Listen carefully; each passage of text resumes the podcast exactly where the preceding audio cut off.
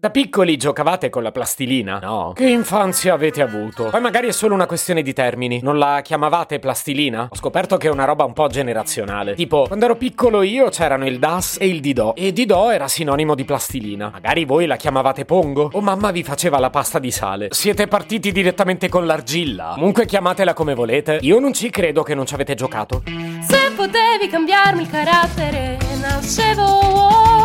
Si chiama Marcello Forcina, dice quello che pensa, pensa poco a quello che dice, ma quando c'è da parlare gli bastano 4 minuti e 37 e un Campari Spritz.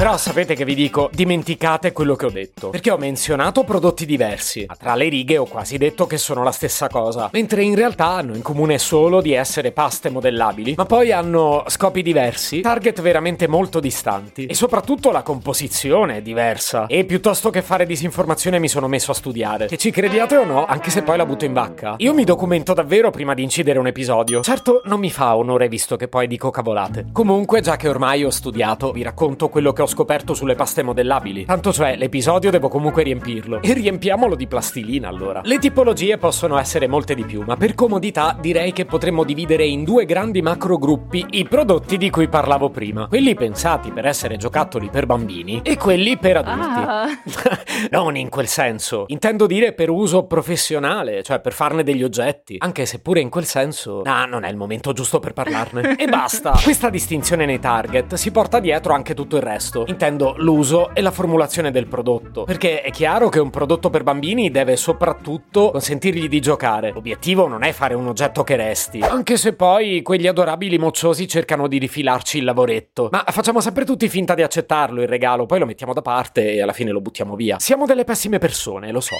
Però è chiaro che nel caso di prodotti per bambini è importante che la pasta non si secchi, che resti insomma umida e manipolabile il più a lungo possibile. L'esatto contrario di quello che deve accadere nel caso di prodotti professionali, perché lì quello che serve è che secchi bene, magari anche cotta al forno, capite? Lì l'obiettivo è che diventi un oggetto vendibile o quantomeno da esporre in salotto. Certo poi se lo fate voi e non avete grande manualità, io non ci penso proprio ad esporlo, vi avviso, non ci impazzite a farmi un regalo fatto a mano. Per me va benissimo se lo comprate su Amazon. Grazie. Com'era? Ah, giusto. Le plastiline per bambini non devono seccare. Quelle per adulti devono seccare bene. Ma noi ce lo ricordiamo che non era sempre così. Sarà che poi il Didò, nonostante la mamma ce lo dicesse, dimenticavamo sempre di riporlo nel barattolino. E così diventava una roba un po' rinsicchita e con i colori sbiaditi. Tipo un biscotto fatto male. Ecco, parliamo di questa cosa del biscotto. Perché l'altra grande distinzione che vi dicevo prima è legata al materiale di cui è composta la plastilina. E quelle per bambini non devono essere tossiche tossiche. Perché il rischio, ma potremmo dire anche la certezza, è che prima o poi quel bambino proverà a mangiarla. Perciò, se ho capito bene, perché poi su internet ho trovato notizie un po' contraddittorie, sia il pongo che il didò sono diventati totalmente naturali, ma la differenza sta nel fatto che il didò è fatto proprio di farina, o comunque di amidi che se ingeriti non fanno male. Certo sarebbe meglio mangiare a tavola, però almeno evitiamo di mandare i bambini in ospedale. E lo so che mi stavate aspettando qui proprio all'angolo, perché uno dei prodotti che ho nominato oggi è storicamente legato a una querelle piuttosto importante rispetto alle sue componenti. Lo avrete sentito dire anche voi che il DAS era tossico, vero? E neanche poco, visto che all'inizio era composto in parti uguali di gesso, talco e amianto. E pensare che ce lo facevano usare a scuola. Però tranquilli, poi l'amianto l'hanno tolto. L'ultima informazione divertente che vi do è che il pongo è nato da un errore. Volevano fare un lucido per le scarpe ed è uscita una plastilina. Visto i danni che ci facevo, l'errore più grande lo faceva mia mamma a comprarmelo. Se potevi cambiarmi il carattere, nascevo Ward.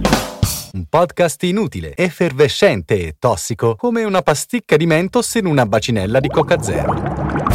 Questa serie è disponibile su tutte le principali piattaforme di podcast: Spotify, Apple Podcast, Google Podcast, Spreaker, Amazon Music e a breve anche sul citofono di casa tua. Stelline, recensioni e follow sono molto graditi.